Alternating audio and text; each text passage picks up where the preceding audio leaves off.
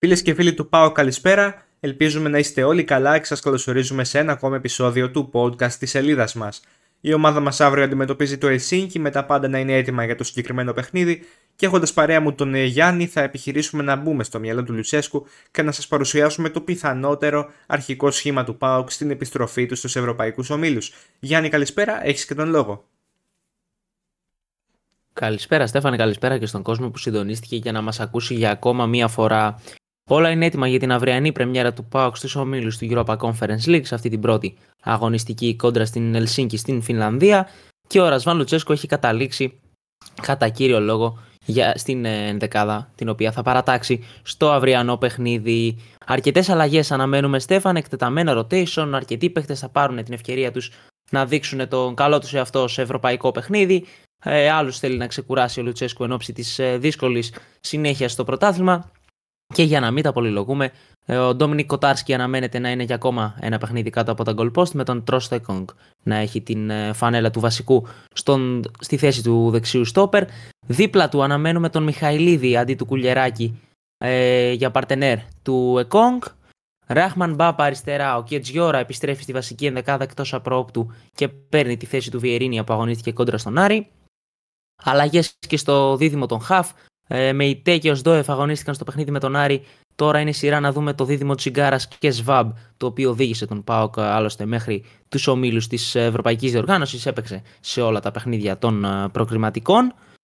Και μεσοεπιθετικά θα έχουμε αρκετές αλλαγές. Ο Μουργκ είναι η μεγαλύτερη νομίζω έκπληξη της 11 ο οποίος θα τοποθετηθεί στη θέση του Κωνσταντέλια στο 10.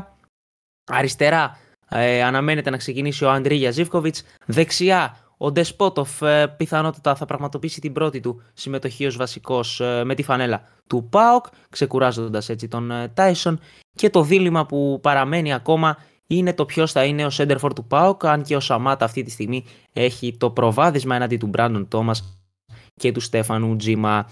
Αυτά για την πιθανή ενδεκάδα. Στέφανε, δεν ξέρω αν θες να σχολιάσεις κάτι. Αρκετές αλλαγές αναμένουμε από τον Ρασβάν Λουτσέσκου εκτός απροόπτου πάντα και σύμφωνα με το ρεπορτάζ. Ναι, όλα δείχνουν πως εκεί οδεύει το πράγμα. Δεν ε, με ενοχλεί κάποια από αυτές. Νομίζω φυσικά το, το σημείο στο οποίο, η θέση μάλλον στην οποία ο Πάουκ πονάει και ίσως να υποφέρει σε εισαγωγικά περισσότερο είναι αυτή του δεξιού μπακ καθώς ο Πολωνός νομίζω πως δεν βρίσκεται στο καλύτερο του φεγγάρι είτε ε, με τις εμφανίσεις του για την Εθνική Πολωνίας είτε για αυτές με τον ΠΑΟΚ. Ε, γενικότερα νομίζω ότι είναι ο αδύναμος κρίκος ε, αυτού του συνόλου που μάλλον πιθανότατα θα παρατάξει ο Λουτσέσκου κόντρα στο Ελσίνκι. Από εκεί και πέρα ο Μιχαηλίδης είναι μια άλλη αλλαγή αντελή του Κουγεράκη. Δεν έχω πολλά σχόλια πάνω σε αυτό. Νομίζω ότι και οι δύο Έλληνες στόπερ έχουν αρκετά καλά χαρακτηριστικά τα οποία έχουν δείξει ε, αμφότεροι μέχρι στιγμής στην σεζόν. Παρ' όλα αυτά και ο Κουγεράκης έχει κάνει κάποια βράδια, όχι τόσο καλά όσο εκεί να μας έχει συνηθίσει. Γι' αυτό και δεν νομίζω πως είναι άδικο από τον Λουτσέσκου να στείλει τον Μιχαηλίδη ως ε, βασικό στο αυριανό παιχνίδι. Από εκεί και πέρα ο Κωνσταντέλιας ε, διανύει όχι την καλύτερη του, το καλύτερο του διάστημα με την ε, φανέλα της ομάδας. Είναι πάρα πολύ πιθανό βέβαια να τον δούμε να περνάει ως αλλαγή. Παρ' όλα αυτά ο Ρασβάν επέλεξε να πάει με τον Τόμας Μουργκ. Πιθανότατα για βασικό. Όσον αφορά τώρα τον Ντεσπότοφ, νομίζω και εσύ, αλλά και όλοι μας θα θέλαμε να τον δούμε ως βασικό και για Σαμάτα Τόμας ακριβώς αυτά που είπες δεν έχω κάτι άλλο να προσθέσω. Ε, ναι, νομίζω τα φώτα είναι κυρίως πάνω στον Ντεσπότοφ να πάρει περισσότερο χρόνο, να δούμε λίγο και τον ε, ποδοσφαιριστή καλύτερα από κοντά. Ε, αυτά πάνω κάτω, ε, έχει εκπλήξεις η ενδεκάδα, έχει ένα ρίσκο, αλλά δεν παίζει και με κανένα μεγαθύριο ο Πάοκ, όσο είναι σοβαρός, ε, δεν νομίζω ότι έχει να φοβηθεί τίποτα. Ε, άλλωστε και το δίδυμο στα Χαφ ε, έχει παίξει αρκετά παιχνίδια μαζί φέτος. Είναι αυτό το δίδυμο που τον έφερε μέχρι αυτή τη διοργάνωση. Μέχρι αυτή τη ε, στιγμή. Ε, και ο Μιχαηλίδης έχει αρκετά παιχνίδια στα πόδια του, ειδικά στην αρχή της χρονιάς. Ε, Μοιρασμένος ο χρόνος του με τον Κουλιεράκη. Οπότε δεν είναι ένα νέο δίδυμο αυτό που θα δούμε αύριο στα Στόπερ.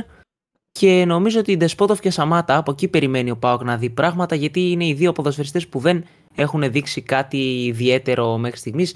Ο Ντεσπότοφ πρόλαβε σε μία επαφή να βάλει ένα γκολ το παιχνίδι με τον Άρη που δεν μέτρησε, αλλά δεν ε, φάνηκε ιδιαίτερα στα υπόλοιπα λεπτά που αγωνίστηκε. Ε, και ο Σαμάτα με δύο νομίζω παιχνίδια ως βασικός, ε, ούτε αυτός έχει δείξει κάτι. Ελπίζουμε να πάρει σύντομα μπρος γιατί αποτελεί ε, σημείο αναφοράς ε, για τον ΠΑΟΚ, γενικότερα η θέση του Φορ ε, για τον δικέφαλο και την ομάδα του Λουτσέσκου. Κάθε αρχή και δύσκολη, παρόλα αυτά νομίζω ότι ο ΠΑΟΚ αύριο έχει μια πρώτη τάξη ως ευκαιρία να μπει με το δεξί στους ομίλους, να επιστρέψει με μια νίκη. Το είπε και ο Λουτσέσκου πως εάν τελικά έρθει αυτό το τρίποντο θα ανοίξει την όρεξη στην ομάδα και για την ε, συνέχεια, την δύσκολη συνέχεια που ακολουθεί τόσο εγχώρια αλλά και σε συνδυασμό με τα ευρωπαϊκά παιχνίδια και συγκεκριμένα ο Πάοκ αντιμετωπίζει την Άιντραχτ Φραγκφούρτης στις 5 Οκτωβρίου για την δεύτερη αγωνιστική του UEFA ε, Europa Conference League. Οπότε καταλαβαίνουμε και το πόσο σημαντικό είναι ο Πάοκ να ξεκινήσει με μια νίκη αύριο. Αν είναι δυνατό αυτή να έρθει τόσο πιο, όσο πιο εύκολα γίνεται ώστε να έχουμε ένα ήρεμο βράδυ και φυσικά να ανέβει και η ψυχολογία της ομάδας μετά από δύο γκέλες οι οποίες έχουν έρθει στα παιχνίδια του πρωταθλήματος. Νομίζω Γιάννη αυτά όσον αφορά την αρχική ενδεκάδα για το αυριανό παιχνίδι, αν θέλεις να προσθέσεις κάτι. Όχι, δεν έχω να προσθέσω τίποτα. Περιμένουμε και αύριο να δούμε αν θα επιβεβαιωθούν τα όσα μαθαίνουμε. Σας περιμένουμε αύριο όλους στο κανάλι μας στο YouTube για το post-game μετά την ε, ολοκλήρωση του παιχνιδιού. Μέχρι τότε μείνετε συντονισμένοι στο PAOK Community για να μαθαίνετε πρώτοι όλες τις εξελίξεις σχετικά με τον PAOK και τα λέμε αύριο το βράδυ.